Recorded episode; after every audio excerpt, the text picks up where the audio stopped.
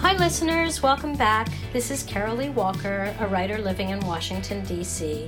I am so pumped for today's episode because it is my very first pop up book club. I was so inspired by Michelle Obama's memoir, Becoming, and I just knew I was going to want to talk about it with other people. The book had just arrived in the mail, so I popped on Oprah's interview with Michelle and headed out for a run in the neighborhood. In her own intro to the interview, Oprah says that she hopes every book club is discussing this book. But what if you're not in a book club, or if your book club isn't discussing the book? That's where the idea of a pop up book club comes in. I talked about doing this with two of my friends, Kathy Davidoff, a seasoned and longtime television producer in Washington, and my Vassar classmate, Karen Cox, who also works for the State Department in her day job and was most recently posted in Haiti. Both Kathy and Karen jumped on board. We reached out to Tessa Velasquez, owner and manager of A Baked Joint in downtown DC, about recording the event in her beautiful and bustling cafe, and she too signed on. So, without further ado, here is my very first pop up book club. Stay tuned for more to come. Yeah, please join. Thank you. How are you? Good. I'm Carol Lee Walker. Hi, Nicole. This is a pop up book club for Michelle Obama's Becoming, which is being recorded for My Brain on Endorphins. Thank you for joining us. I was just saying that I had this idea about doing the pop up book club because my book club's not reading the book. And I really knew that I was going to want to talk about it with other women and, and men too. So I, um, I started to read the book. Actually, by a show of hands, how many of you have not read the book? Or not finished the book? So I so I want to say at the outset, if you haven't read the book and you ha- or you haven't finished it, I envy you because I wish I was in your shoes. You have no idea how much you're going to enjoy this book and I'm so sad that when I'm rereading it, I'm not reading it for the first time. That's how good you're going to feel. So I wish I were you. I hope we don't give anything away. All of the interviews, she's been giving so many interviews. Even if you know what's in the book, it's still a joy to come across it yourself the first time in the pages. So I just wanted to say that at the outset. It is very readable, and and actually, as you get to a certain age, as I am, I'm 61. I was last, I was 61 last week.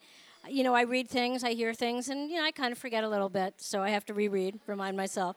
So I, you know, that's the other thing. Looking around, I was really interested in talking about this book with women of different ages, because um, this whole notion of becoming, this whole notion of there being a journey, a journey that is worth enjoying every moment of, is a different journey if you're just beginning it than it is for someone who's 61, who's continuing to progress on her journey. So I'm really interested in how uh, younger people are sort sort of inspired by her words.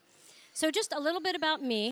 When I first joined the State Department, I was a public diplomacy writer telling America's stories to the world. Now I work in, in uh, public affairs.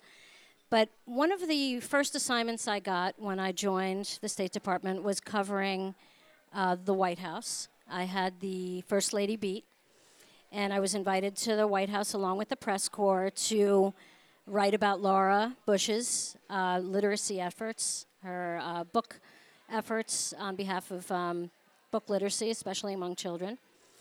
And then when um, Barack Obama was elected, I went to the White House for the first time to cover the groundbreaking for the White House kitchen garden, which was Michelle Obama's idea. And I remember walking over to the gate where the press would check in.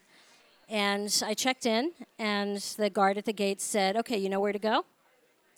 And I was like, Okay, I know where to go. But actually, previously, in previous administrations, when you went to the White House, you waited by the gate and then you were escorted to either the, the press briefing room or wherever the event was that you were going to cover. And in fact, you were invited to cover the very opening of the event, and you would stay behind a rope. And then, after the official remarks were made, you would retreat. You would have to leave, and then maybe the one person assigned for the press corps would cover the event, and that's where you would get the notes for the event. So that's what I knew the few times I had covered events at the White House. I would go, I would get escorted to the event, I would stay behind the rope. I would stay for the official remarks, and then I would leave and then file my story based on the White House, um, uh, on the um, the press corps, basically. And so on this particular day, when I went to the White House and I was told, you know where to go, I started walking along the grounds um, looking for the White House garden, uh, kitchen garden. And the first thing I noticed was that there were people walking everywhere. There were staffers crisscrossing along the lawn, walking on the paths. I told someone afterward, if you if you don't wear flats and a skinny belt and a cardigan, you can't work in the White House. It was a very young, vibrant, almost hip environment. So I went to the kitchen garden groundbreaking along with the rest of the press corps, and Michelle came out, and there were school children there, and the White House kitchen staff, and there was a rope where we stayed outside, but in fact, we were invited to stay for the entire event. I didn't have my camera with me because I didn't expect that this would happen, but I watched her up close interact with us, with the press, with the children, with the kitchen staff, and I was absolutely smitten. She was, and she's beautiful in photos. Up close, I don't know if any of you have met her. Am I, has any of you, you've met her? She's even more stunning in, in real life. And I just couldn't get over the whole ambience of the experience. So I went to pretty much every kitchen garden event after that, and you know, I took lots of pictures, I knew what to expect. Very often the kitchen staff came out and fed us cookies. I mean, it was just, uh, it was a, a paradigm shift. I also covered the poetry slam, the one that she writes about in the book with Lin-Manuel Miranda. Um, and I remember they brought in these like pink velvet poofs. It was just an otherworldly, mind opening experience to this whole notion of opening the White House as the people's house. So that's my little special sort of background to her and watching her. Um, so I just wanted to introduce that. There are other uh, aspects of her platform that really interest me quite a bit in my own writing as a freelance wellness writer, and we can talk about that later. But I just wanted to share that little story. And, and the re- one of the reasons why I want to share it um, is why am I doing this? Why am I doing this pop up book club? And that is because I, I was sh- surprised by so many things in the book and you feel like you know someone when they're she was on the public stage for eight years.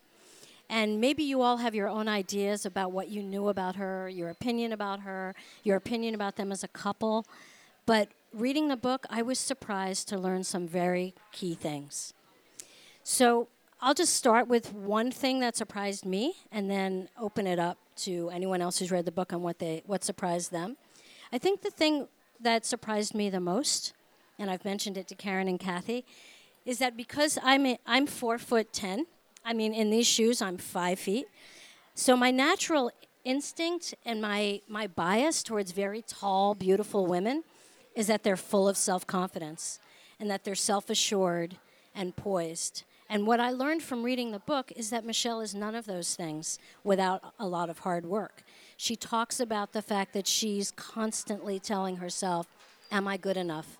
Am I, am I better than the rest of the people around me? Am I prepared? And I was so surprised because I find her stature intimidating, and that is my own bias, my own prejudice.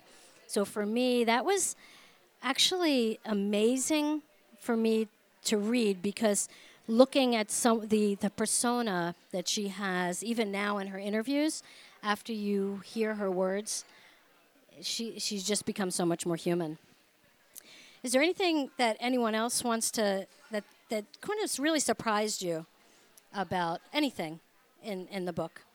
Yeah, Karen. I I did have something that surprised me, and that was the level of freedom that her mother gave the two of them. Um, that she could have a life where as a small child, she was allowed to have an opinion, which to me, um, having grown up in a black family, you don't get to have an opinion in general. In general, you get to be seen and not heard. And even in the late 70s, when she was growing up in Chicago, I would have expected that her family would not have been quite as open minded as what I what I found. So it was really surprising to me. I always liked the spirit of Marion Robinson, her mother. I always liked the way she was when I saw her in the family context, but to learn about her parenting was just the most incredible thing to me. You know, with with children you, you get what you get. And luckily she got two brilliant children, so that was good. But she could have still ruined them. And instead, she, as she said repeatedly, you know, I wasn't raising babies, I was raising adults. And when you make a decision that that small person is not just a baby but is an adult in the making, um, then you treat them as if they're an adult. So even at four years old, their opinions mattered. She listened. She let her talk back to her great aunt about the piano lessons. She let her talk back to her grandfather about his harsh way with his with her grandmother. It's difficult even to, to, to put into words, but people who are in, uh, celebrities and, and, and we have this understanding that they are somehow uh, better or more elevated than we have ever to be. And I, I have just begun to read the book and I have been astonished to see how down to earth she is and how imperfect her life has been and how she make the best out of uh, every situation. And that's refreshing. So that was that has been and, and continues to be one of the reasons why i i am a fan and i'm excited to read this book. You know i Kathy and I have talked about this. Um, I don't think Michelle has ever, I'm, I'm going to call her Michelle. I don't know her as Michelle. I, I notice in the publicity they're calling her Mrs. Obama. I don't know. It just doesn't roll off the tongue. So I, I, I pardon me if I'm, if I'm stepping out of turn, but I'm just going to call her Michelle. Kathy and I were talking about this when we were talking about the book. I don't think she, I've seen or heard her say that she considers her memoir in the self help category. But in some ways, I really feel like it's one of the best self help books I've ever read because she's completely, she's, her notion that we are continually becoming and that life truly is a journey is very comforting, especially if you're not at a place where you want to be. If for whatever reason you're, you want to make a change in your life, either in your personal life or in your career, and maybe you don't know how to make that change or you're not there yet, there's something very calming about this notion that we are all becoming constantly. And getting to a place where you think you want to be might not be where you want to be in five years after that. So that that was also a little bit of a surprise to me. Um, she in reading about her early life, the becoming Michelle, becoming me part, where she talks about her career path, I was really surprised. I was uh, uh, there are a lot of reasons for this, but I was really surprised that she sort of went along her life simply checking the boxes. She talks about the environment in her apartment as a childhood of striving she, she talks about, if you've started the book, she starts out her journey sort of remembering what it was like living above her Aunt Robbie, who was a piano teacher, and hearing the students come and play the piano. And she talks about that as an atmosphere of striving. And she, she's a great student. She gets A's. She gets into Princeton. She does well at Princeton. She gets into Harvard. She gets a job. You know all of this. She gets a job as a corporate attorney. And it occurs to her along the way that she really hates being a corporate attorney. I mean, she hates her work. Now, one of the one of the sweet things about this is that for me, even if and for you, even if we are in a job that we hate, there are benefits to having that job. It could be a paycheck, it could be meeting the love of your life. She happened to meet Barack as an attorney at this firm. doing corporate law, which she hated. If she hadn't done it, if she had left sooner, would she have met Barack? I have no idea. But it, it was very, again, that's a very calming thought that even if you're in a situation where it might not be your passion, I think, you know, the, there are so many aspects to work or so many aspects to situations that it's not, it's not any one thing that's the overriding, the overriding sort of um, raison d'etre. So anyway, uh, what what I meant was that so she she talks about checking the boxes. She gets A's. She goes to Princeton. She goes to Harvard. She goes to work in corporate law, and then even when she leaves her job, finally, she kind of opens up to the reader that she actually doesn't know what she wants to do. She doesn't know what interests her. And that was a revelation for me, and again, very comforting because many of us don't really know what we want. Even if we're doing something we enjoy, you know, you talk you hear people who say this is my passion. I can't imagine doing anything else but this. She wasn't one of those people. And it, it, it but she did keep herself open to with a lot of support from her friends um, and ultimately from Barack to, and I call him Barack like I know I've never met him. I've seen him up close and oh my God. But just hopefully we're all i don't know what else to call him in this environment um, she she did get a lot of help but she she just took a leap of faith because she wasn't happy doing corporate law but if someone had asked her what do you want to be and what do you want to do remember she says early in the book when people asked her when she was a child she said i want to be a pediatrician not because she wanted to be a pediatrician but because it usually got a good response when people asked her the question. But she, w- she was a person who didn't really know. But she did take risks, and she had quite a journey, and she's still obviously having her quite a journey, and I found that very comforting. I was going to say earlier, my daughter, who lives in Scotland, texted me when the book first came out and said, Mom, did you know that Michelle Obama had fertility problems and had in vitro? She was, my daughter was quite taken aback by that. And I don't think that I never saw that written any time when she she was first lady. So I think that was shocking. Um, I would say a couple of things stuck out for me when Barack ran for office. Since you're calling him a Barack, I'll call him Barack. or other people call him Barry. Um, but um, when he ran for office, and I think it was during the campaign, and she was interviewed, I can't remember by whom. Um, my reaction as an African American woman was I wonder if the public's going to be accepting of her because she's unabashedly African American. She does not in any way hide that. She doesn't speak differently. She, you know, in the book in the book it says that as well. She is herself. And it was the first time America really was being exposed to a genuine African American woman who was from the south side of Chicago.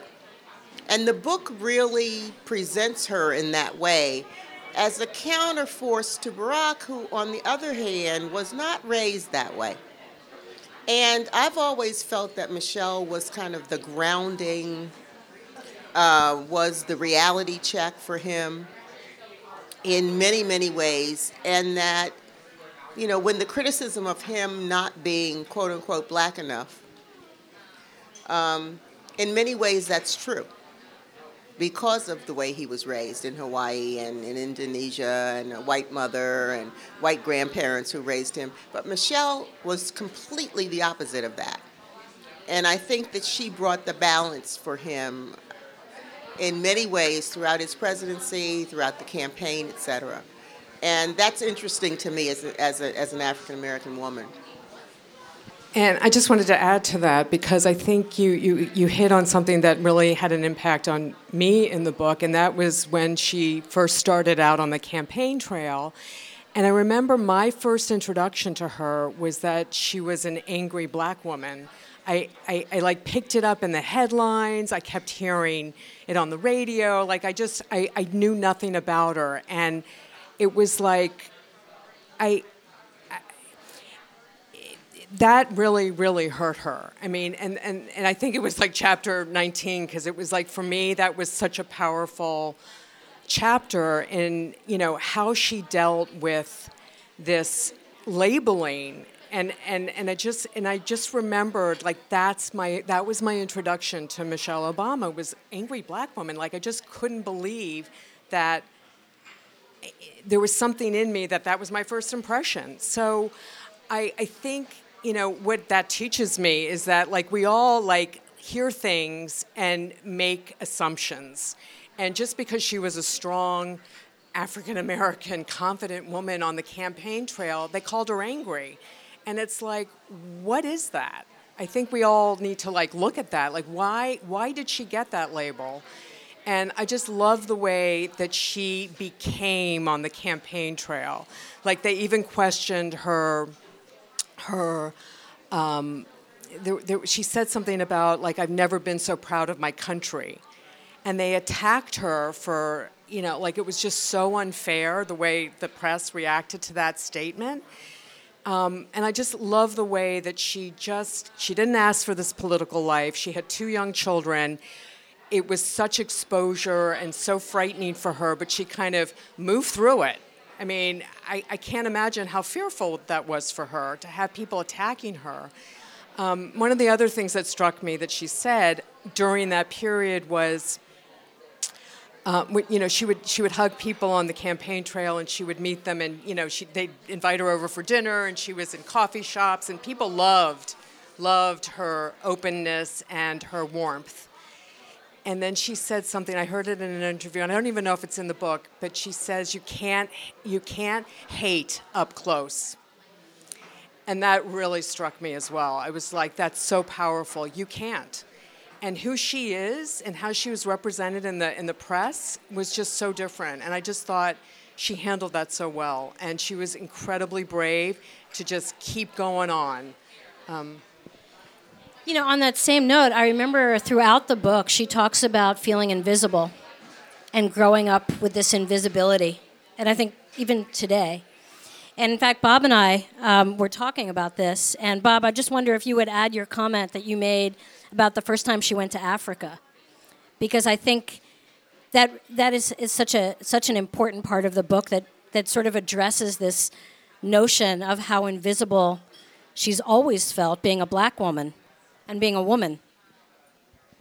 Well, there was, I mean, it's just a short paragraph, but I think when she goes with Barack for the first time to Kenya to meet his grandmother, she reflects on this um, this feeling that she has that she's really not even though Africa is her ancestral homeland, she doesn't actually have any direct connection or familiarity with it. She doesn't feel that connection that maybe she thought she might. And she also doesn't feel that America is really necessarily her homeland either. And it was a it was a very sad moment. It just lasts for a second, but it really struck me because it was a um, then there was that right so on that same trip i think it was the grandmother who when she first sees her she says which of your parents was white and she goes this is what black america looks like or something like that and um, anyway it was just a sad i thought a very sad moment because you know she's she reveals that she doesn't really feel at home in either place and to me that's just a disturbing moment it's interesting to hear that. I haven't got that far in the book, but um, it's interesting to hear that as an immigrant. Um, that's w- where what most of us feel. We don't fit here, but we don't fit there either. So another reason to to feel closer to her. Yes.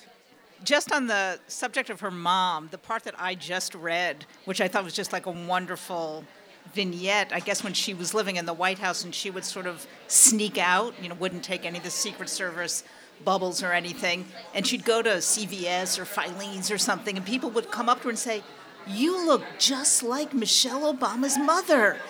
And she'd go, I hear that sometimes.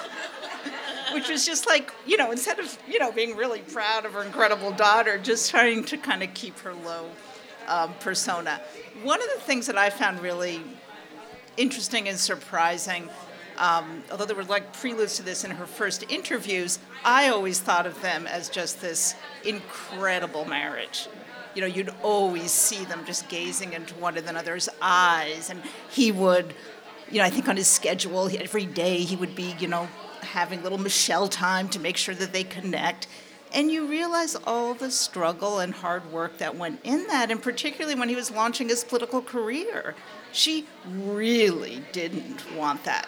And you know, she describes how she's just like this homebody who wants everything organized and safe and has her connection right there in Chicago. And he's kind of this guy of the world and is going to kind of just very chill and yeah, and these dreams and passions. And yet, kind of through her love of him and her really belief in him, kind of really changes the course of her life to accompany him.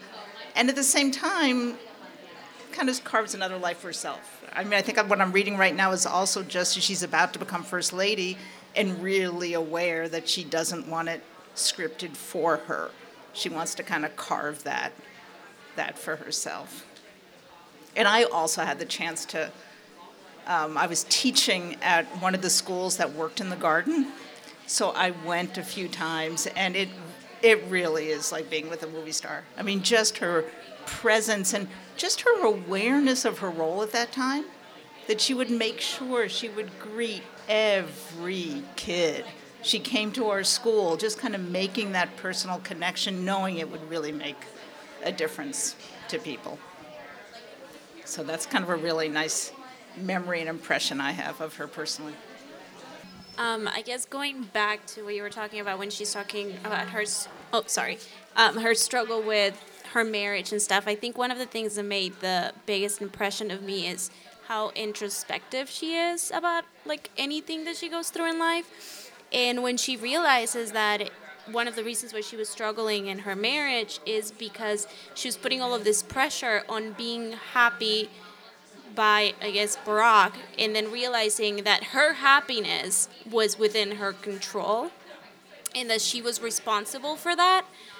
Um, so yeah, I, I would say that that was one of the things that like impacted me the most, especially because you know like I'm start I'm still fairly young, and I took as advice that I can carry with me as I grow older of like I don't I shouldn't hold my happiness on someone else. It's something. It's every every decision that I make that I'm responsible for is what's going to make me happy in the future, and it's going to eventually like lead me to succeed. So.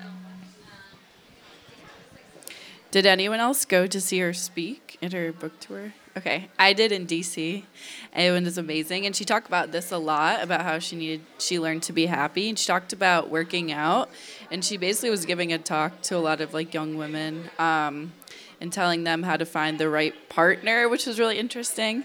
Uh, but she talked about the uh, camp she has um, at Camp David for all the women to work out, and it was a really, I didn't know that it was really fun to hear about that in person. So if she comes back, I, you should try to go. I, I'm so glad you mentioned that because um, when I started reading the book, now ex- exercise changed my life because I was not an athlete and I came to it late in life. And now that it's part of my everyday existence, I, I, I get what she's talking about. But I kept expecting her to talk more about her exercise regimen, which she doesn't because it's just part of who she is. But there is that moment, I think it was right after the counseling, where um, she realizes that she needs to get back to working out, and she asks her mother to come to her house at 4:45 in the morning before her mother goes to work to watch the kids so she could go work out with a friend at the gym. And she there's a statement in the book where she says it made all the difference. And she has a remarkable amount of emotional intelligence. And I think that comes a lot from her exercise regimen. And I was hoping to hear more about that in the book. And I wonder, I don't know much about her mother, Marion's exercise regimen. She talks a little bit about her father, Fraser, being an athlete and Craig being an athlete, although I had to catch myself because she really writes about what she knows. She tells us a little bit about the people who touch her lives, but she doesn't put words in any of their mouths. She's really talking about her own experience. But I really wondered how she got how she got her exercise regimen at such a young age. She does talk about bringing her friends to Camp David and working out with the Marines in a boot camp. And I guess the first time she invites her friends, she tells them no alcohol. And they rebelled. And so eventually she brought in the coffee and the alcohol. But she she's never committed herself to um, talking about exercise for older women or adults. She's focused her campaign on children through her Let's Move initiative, um, her e- healthy eating initiative with young people. And she talks about in the book her realizing that children wake up every morning with hope. And so I think she sees them as a captive audience to sort of instill in them uh, hel- a healthy regimen so that they themselves can develop some emotional intelligence as they get older because life is not easy. It's and relationships are not easy. And if exercise can help you kind of develop a way to cope with difficult situations, that's kind of what you want. But the other thing that resonated with me in talking about that section of the book is that she I don't know whether her mother did this, gave her this, but she had the gift of reaching out for help. They went to a counselor when she was having questions in her marriage. I don't know how many couples do that. She she's she asked her mother to take care of her children when they moved into the White House. She asked her mother to come at 4:45 in the morning so she could work out. I think that's a gift that you give other people who love you, but it's also hard for a lot of women to actually say I need help. I also think part of why she was able to turn to her mother the way she did in so many instances is partly because her mother shared with her some very intimate experiences too. For instance, her mother telling her about the fact that she thought every spring about leaving her father. I mean, that's deep. That's not something that a mother generally tells a daughter. So, for you to be able to share something like that with your child gives your child the open door to be able to truly come back to you with something. So I seeing those little snippets of information that was shared between she and her mother told me a great deal more about their relationship. I could see why her mother would come at 4:45 in the morning. That's deep. But that's what you do when you have a level of trust and a level of faith in a person that lets you open up as their parent to them and then allows them to to be similarly intimate with you when, when they need you.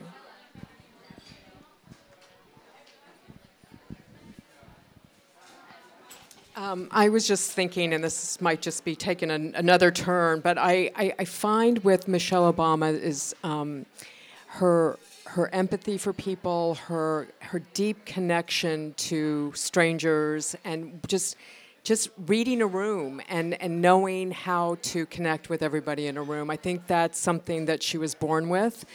Um, obviously, it developed as she became First Lady of the United States, but it's just, it's like, um, I think it's a very special quality that she has that, that connection with everyone. She can find a way to connect, it doesn't matter who they are. And I, I find that just like one of her most brilliant um, personality traits is that just you know not j- just really wanting to connect with everybody in the room and I and, and I think that there's power in that and um, and I think that's why she's such a presence and that she's so magical. Um, it's just really that connection that she makes um, with everybody. So, yeah, I think one of the, um, I totally agree with that. She makes the case for becoming, but never at the expense of anyone else's becoming. She's always, there's room for everyone to achieve. There's room for every, there's no competition in becoming. And I love that about her. Everywhere she goes, she, there's a calmness to taking time to have, to live your journey but it's never you or the next person. It's everyone has the same opportunity. And I just feel that is so comforting. I wonder how you feel as a younger person. Does that change like how you go about your career at all? I think when I was in my 20s, I probably had a sense of panic like maybe there's only a certain number of slots for successful women. But I think she's making the case that everyone has that opportunity. And I wonder if you already know that or whether reading her or listening to her is making you feel calmer about your success as a professional, maybe, or even as a person. Yeah, actually, I was going to bring this up. I just graduated college in May. Um, I went to Georgia Tech and I just moved to DC from Atlanta. And reading this book gave me a lot of information about like career choice because I'm doing consulting and I don't, that's not my dream. I want to, I started a nonprofit to get girls in engineering and I want to do that. And so she does like corporate for a while and then switches into impact. And so it's like good to see what she's doing. And I think she gets more um, on her resume that actually helps her. So it's a balance of like you want to have impact now, but you need to have a name for yourself. So it was really helpful for me to read her book. You know, as I listen to this, I mean, so much of it is familiar in a lot of ways in terms of how she was raised and a lot of things. And also, I lived in Chicago for a long time. So as they were starting out, I was there and sort of seeing them at a different level. Um, but I keep going back to the to the, the parenting too. And I, I, remember years ago hearing an older woman say that the the, the greatest gift, or the thing, or she thought the most important thing to give her child was confidence. And that's resonated with me for like 20 years. And I and I and so when I think about her that's what I keep thinking about. And not confidence in the sense of um, you know you're comfortable in every situation but there's something there's some little nugget in there that makes you not shut your own voice out if, that makes sense you know? And so as I think about it and reflect on the book I can I can envision those times you know from where she was in South Shore to you know, and the school she was in at Bryn Mawr, when she went to Whitney Young, which was a big thing, getting into Whitney Young High School, and all of those things. When she was, when she met different black people there who had backgrounds were different. When it was engaging with the Jack and Jill set and the various sects, there are a lot of places before she even got to a greater white, you know, larger white society, where she could have, she could have shrunk. You know, she could have been I'm not the one that's supposed to be here. I mean, even when it comes down to skin color, you know, she's not probably in many people's eyes the wife that would have been accepted or acceptable for Barack. She wasn't the light skinned black woman, you know, with her size six, you know, frame or whatever. And so there's just so many things along the way that I see that she encountered where she either could have been shot down by others or whether she could have taken herself out of the race because she wasn't what society said she was supposed to be. So there's just that that gift and that nugget and that thing that I wish if I could give it to all the young people in my life that says, you know, believe in yourself, not in the arrogant, over the top kind of way, but that thing that's deep down that just says, keep going. You know, keep going. It's for you too. And I just think whatever was put into her is just amazing, you know, when it comes to that. I will just say, I'm just curious. Do you think, because I wonder if as a white person you read this book this differently or interpreted it differently than a black person would? And the reason I ask you that is because there are references, like some of the things that Jennifer just said about skin color, that a lot of white people do not appreciate that within the black race, if you're a lighter, if your hair is straighter, you are seen one way than if you're darker and your hair is not straight. Or, or, or the way you, you speak. Or the fact that she said that, you know, when she went to Princeton and she went to Harvard, that she was, you know, one of the few black people in the room. What that really means, because I do think that we read and interpret things differently in accordance with our own backgrounds. And things like Jack and Jill. When I say Jack and Jill to you, do you know what that is? That's what I'm talking about. So there are certain things in the book that you wouldn't necessarily understand or you wouldn't interpret in the fully because you don't have that background. So it's always interesting to me to ask that question and to understand whether there's a different interpretation or if there are questions that you have, things that seem really strange to you because you don't have the context for it. So that's what I'm asking. Just very quickly, I, th- I, I think like one of the incredible things about the book is that I've sort of felt like she was in conversation with me. I was, and I was very aware that everybody was having a different conversation with her. Like they were getting, so you know, I grew up in New York and I was kind of one of the only white kids in my public school for a while. So there was, you know, I had different places kind of on the other side that I made connections, but clearly you know, it's very different. And I think, you know, depending on, you know, where you came, your age, and if you came from another country, but I think that she was able to make a connection because of the general themes.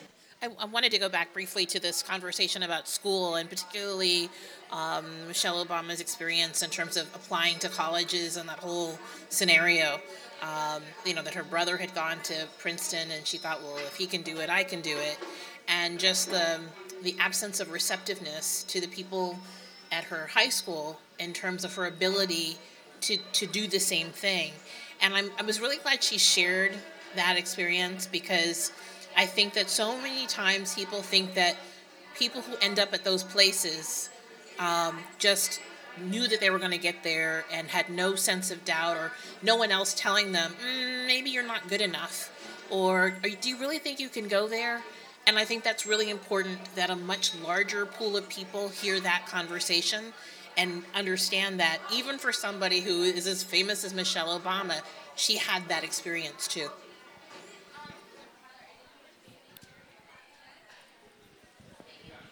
Uh, just to pick up on Jackie's point about the schools, I'm from Detroit, and uh, growing up, I'd always done well in school. Um, got to high school, continue to do well. And um, I didn't find out till later. My mother gave me a very special gift. She passed about a year ago.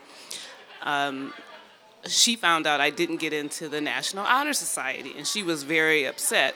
So she went to school. I didn't know it, and she talked to the school counselor, and she's like, you know, why isn't Andrea in the National Honor Society? She has very good grades. She's done this and she's done that and I did get in. I didn't find out till later, but it was a similar type of school counselor um, who was probably fairly prejudiced, didn't think very highly, went to a school that was changing in complexion. There were a fair number of black people who went there, but this woman probably had a different idea and didn't probably have many expectations of me. And so it was a gift my mother gave. She never told me that till later, right? So I went to University of Michigan and I'm a lawyer. But anyway, just that that thing that my mother was like not gonna stand for this person not push, you know, giving me everything that I needed. And so just something little that my mom was able to give give to me. And so it, it does happen. I mean, um, and I had all the right stuff, but still, it happens. There's that comment that Michelle makes in the book about Princeton, where she says that it was a lofty goal that Princeton wanted to create an environment where black and white students went to class together, lived together, ate together, but it was really always up to the black students to make that happen. And that made me very sad because, um, you know, I just, it just made me sad that she felt that way. And you know, I went to a college that was mostly white. Um, there were black students there. and Karen and I have talked about this. And I don't think I was aware that I wasn't doing enough, or maybe I wasn't doing anything to, to be inclusive. I don't think I was ever exclusive. But the point Michelle makes is that when a university brings in a quote unquote diverse student body, it's always up to the, the immigrants or the minorities to make that diversity happen. And that's not fair, and it's not right. That made me sad. I just want to uh, remind everybody who went to Vassar about the black um, lunch space. I don't know if you guys remember that. The black folks would eat in this one room, and we all ate together. And we were told repeatedly by different groups of people that it was uncomfortable for them to see us in there. And I thought it was fabulous in Michelle's book that she speaks to this specifically that she looked for, she needed her black people. And so she made friends with black people more so than she did make friends with other than black people. So it's the, exactly this feeling you have that it's your responsibility as a black person to make the rest of the world feel good about you. And so when you didn't make that a priority, which we didn't, and we ate together, and it kept coming up year after year that, you know, all the black people are segregating themselves and eating over there in the corner. Why are they doing that? When, in order to survive this greater society, we needed to be together. Well, don't feel lonely because us Latinos have to be have to be doing the same. um, graduated college last year. I uh, was a late starter, late bloomer, uh, but I graduated college last year. Um, been in the, in the U.S. for 17 years. The hardest thing that I feel in this country still is to make friends. Um, I do. I can't bond with whites as well as I can't bond with blacks as well as I can't bond with Latinos, and Latinos uh, and if you have enough immigrant friends, you would know that you, you get a flux, right? People that just arrived, and people that are leaving, and people that are coming, and people that have been here for five years, people that are struggling to settle down, people that are starting to build families. So everybody's in a different rhythm. So the, the, the hardest thing for us is to build a community, and our families are not close. So this is there is still segregation. What I'm trying to say is there's still segregation. It's just a different tone of, of color now.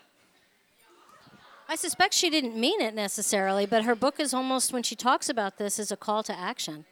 I went over some sections to remind myself about my own experiences here, that some of the experiences that I had actually forgotten.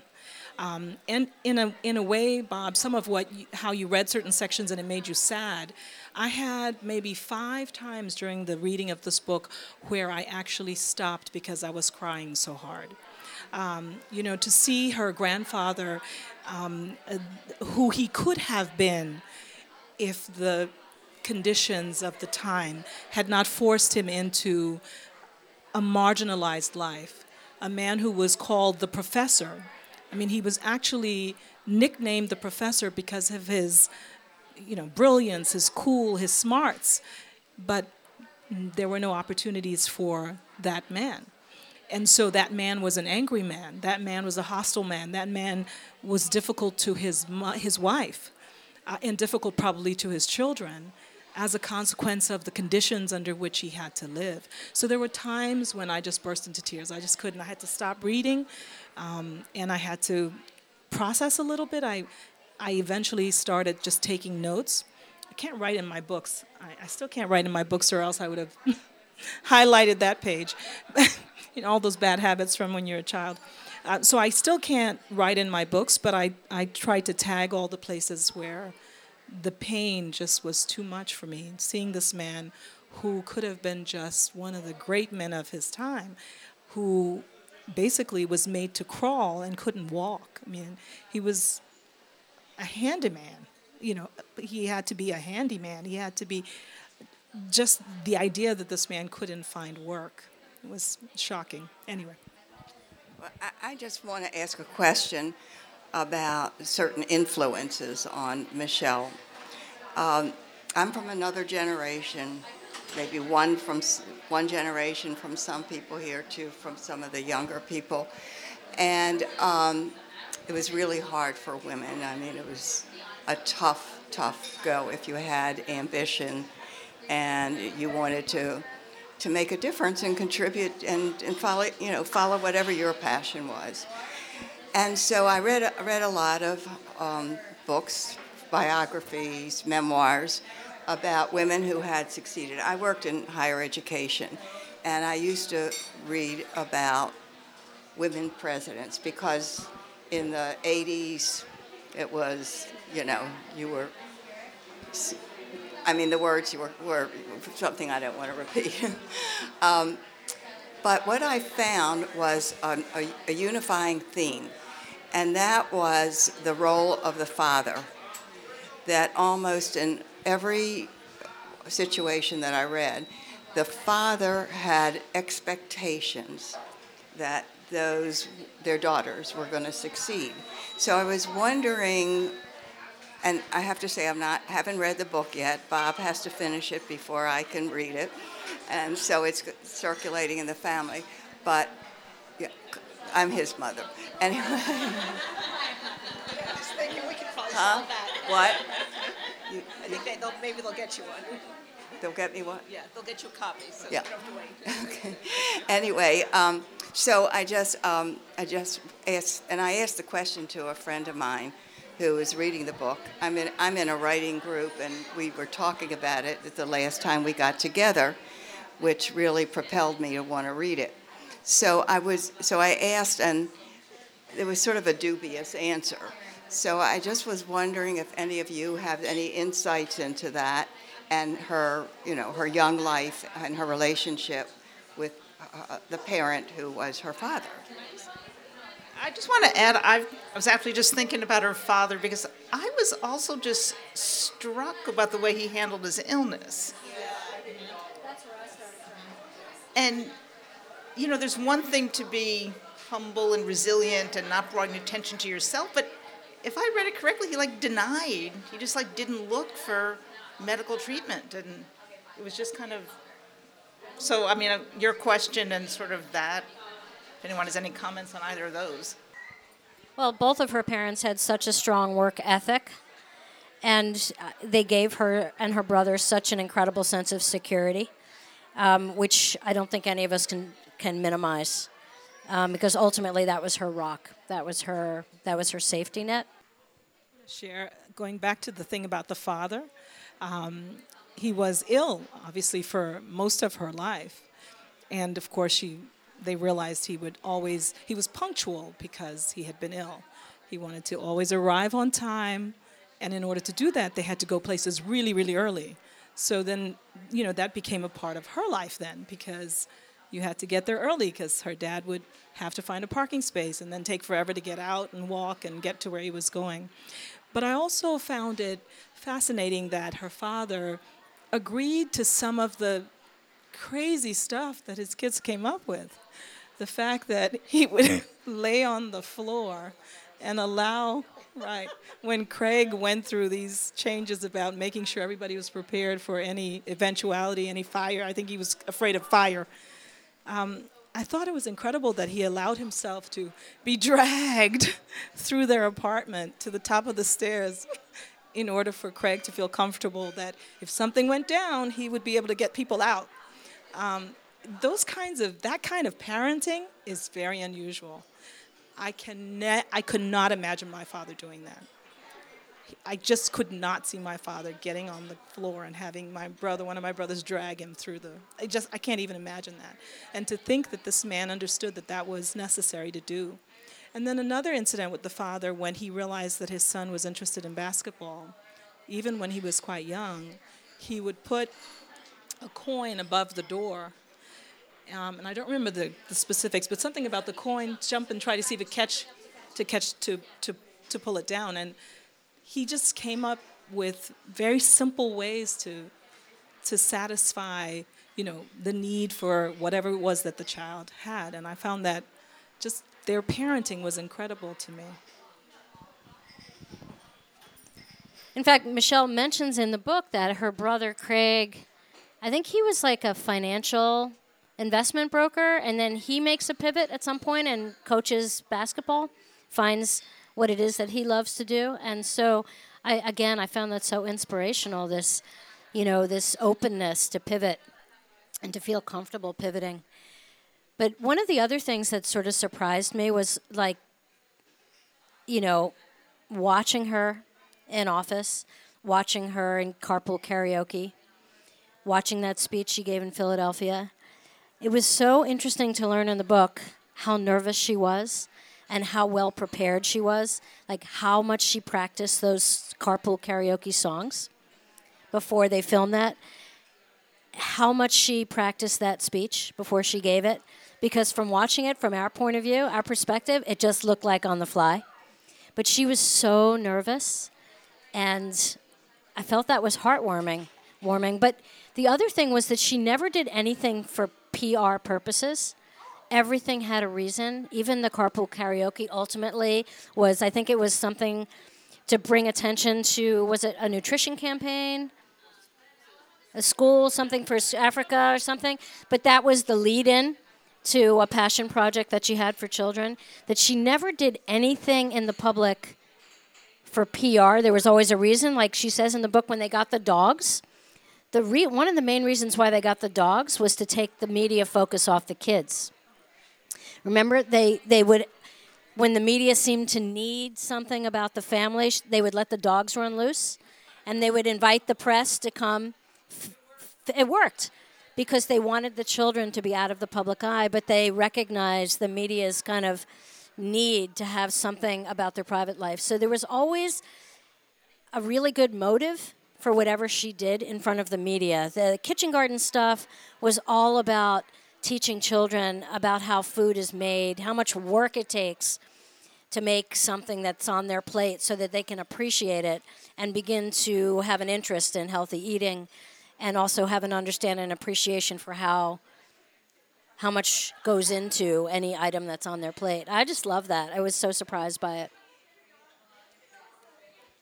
I loved um, that she hugged the Queen of England because that's just what she does. She just hugs people. And I just thought that was a really nice moment um, because I'm sure the Queen didn't mind. It's not protocol, but she just can't help herself. And I just, I love that about her.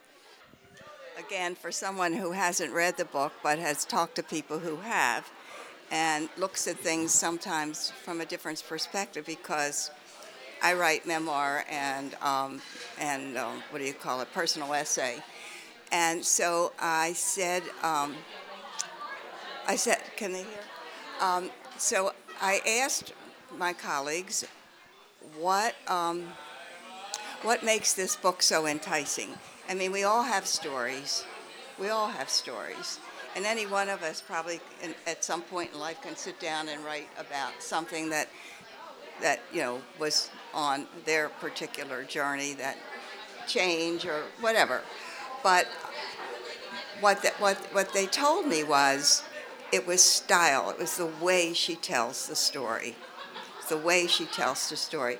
And we're, we're all nonfiction writers, and there is a guru of nonfiction who um, we often go to his workshops when he's in the Washington area, and he says, You always start with a scene.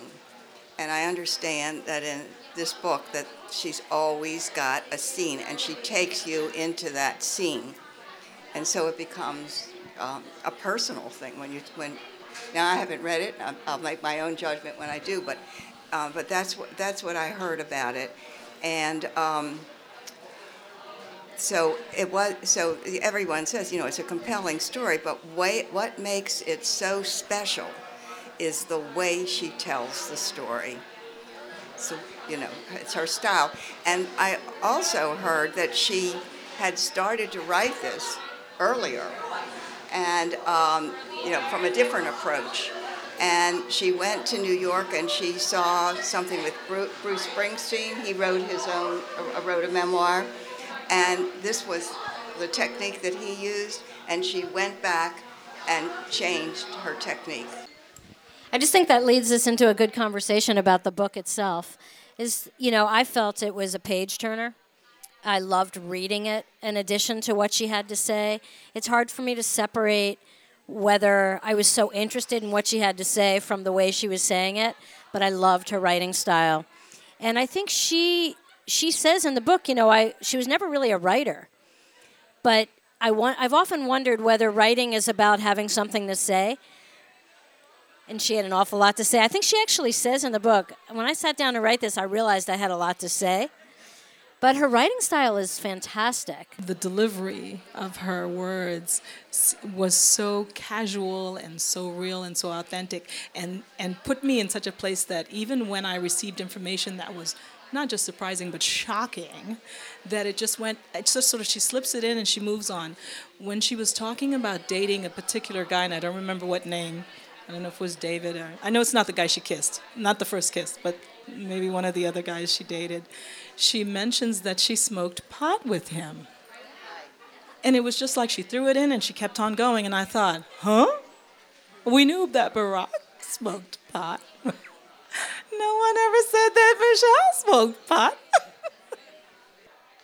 I guess something else that I just found amazing is the detail that she kind of can recollect your life when you sort of feel like you're walking into kindergarten with her. And I was thinking, I really, I, I remember some things from kindergarten, and I'm just a little few years older than her. But I think also in the introduction it said that she spent like hours with somebody just talking and uncovering all those memories. And I don't know if that's what you do in those kind of memoir, right? You know, strategies to do that. But that was something that was like, oh my gosh, like clearly you weren't like keeping journals in kindergarten of what was going on. So I just have a question for everybody that's read the book. Do you think she remembers the name of the kid that hit her? And she just omitted it? Yeah. She said, I can't remember his name, but he socked me in the face. It's just it's it's just not who she is. You know, this like when they go low, I go high. I, I think it means even so much more than that phrase. It's having this incredible amount of emotional intelligence to understand that that's not important. And her communication style is just so um, transparent. And and again, it you know this um, talking talking with someone about her kindergarten so that she could bring out the memories. She has this incredible gift of reaching out to people for support who either lift her up or help her. And I find that so refreshing and uh, and and helpful in my own what I think about in my own life. Another person that whose name she doesn't mention is her cousin, who said she talks like a white girl, and I know that as a um, as a person with a ton of cousins, I'm one of um, seven children, and my I have tons of cousins, and we all grew up together. You almost were like brothers and sisters with your cousins. And they would say things like that, and you knew exactly who said it. So the fact is, I think she does know who said it. She goes through a little bit of um, word salading at that point, trying to say that you know was she didn't know who said it and how it was thrown out and whether the tone was, but she kind of you know caught herself when she realized this person said she talked like a white girl. So I just think you know there are times when you might not want to say and you make those choices. And I think she probably made a choice not to say because if you can remember in the level of detail that she does, it would be odd to not remember a cousin. One of your cousins said it. You know, and that, that reminds me too of an impression of just her as Grace. I just re- remembered that because there was another incident, oh, probably more, but another one that came to mind where I noticed that she didn't mention the person's name. And I think she said she didn't remember, she didn't um, but I was th- I was thinking as I was reading it, as she remembers, she just has the grace not to say it. And even when she talks about the counselor, I think, I mean, they're just places along the way, and you think about it. I mean, not only is that a, a, a manifestation, an example of grace, rather, but why? You know, why? Why would you do that? You know, you didn't have to have to bring shame on that person at this point in time. You know that. Right, right, yeah, right. They know who they are, you know. So, uh, and in terms of the other thing I thought of too, just as just has also been alluded to, is the way she brings you into a scene, as you describe it, a scene. I think is a perfect way of describing it, and it made me wonder too, not necessarily back to kindergarten, but along the way, whether she journaled or anything like that. I know I have journals that go way far back, and I already have it in my will who gets them when I when I die. But, uh, but I really do. But, uh, but she, you know, but but but because she did recall, it showed that she, I think, had processed those experiences.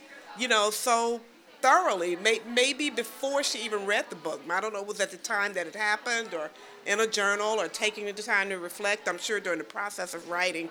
But it was amazing to me how she seemed to have gotten the nugget of a lesson out of so much, so many of her experiences. How many things cross all of us every day that do we stop and get the nugget out of it, you know?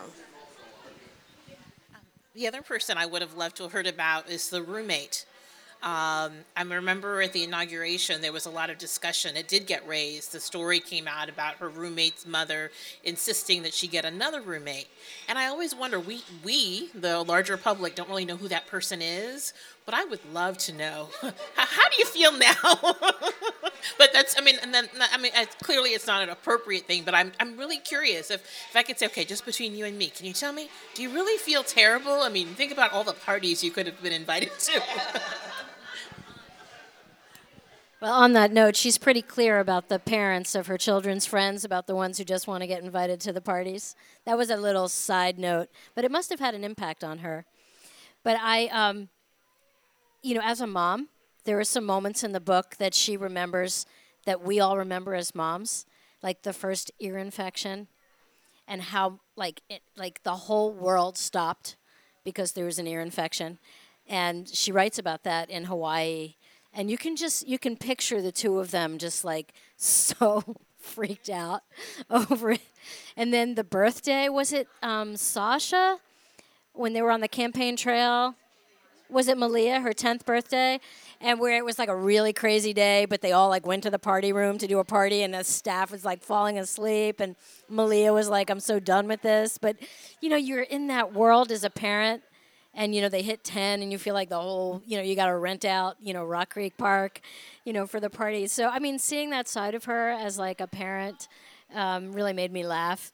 And uh, you know as a as a manager you know who um, over the years i've had you know maybe first time parents you know who've had a child with ear infections and I, they come in and it's like they're so upset and they'll talk to me about what the doctor says and whether they need the um, tubes or whatever. And you know i'm just i'm trying to be compassionate take as much time as you need but i just remember you feel like the world is ending. And so I, I love the story about how he missed that vote in hawaii because you know malia has an ear infection. So love that were all worried that they weren't giving her the birthday and at the end of the day she was like this is the best birthday I ever had. You know, she was out when, you know, the Secret Service were giving her ice cream. She was in some park. She met everybody in Montana. She thought it was great. So I just want to thank everyone for coming out here on a Sunday. We're just going to wrap this up. It was um, so enjoyable hearing what you all have to say because now I want to go back and reread some of those sections and uh, think about them again and also how she's inspired me personally that's one of the takeaways that I get from her writing and from the book that it's okay to think about how something impacts you because she does she writes so beautifully about how she fits in to Barack's presidency and it's it's perfectly okay to think about how something touches you and how you relate to it. So I just want to thank everyone again for your thoughts. And um, Kathy, did you want to say anything? I miss her. I want her to come back. Well, it'll be interesting to see what she does, um, and you know, t- and what impact she will have on this current world. And I'm really looking forward to seeing what they both do. And uh, it's exciting because I think she's going to keep doing her thing. I want to thank all of you again for coming and for participating with us in this and um, giving us an opportunity to talk about someone that is just beyond amazing. So thank you for that. So thank you all. Have a great Sunday. All right. You've been listening to a production of My Brain on Endorphins. Special thanks to Owen Kelly for mixing and engineering and for the awesome theme music. Thanks for listening.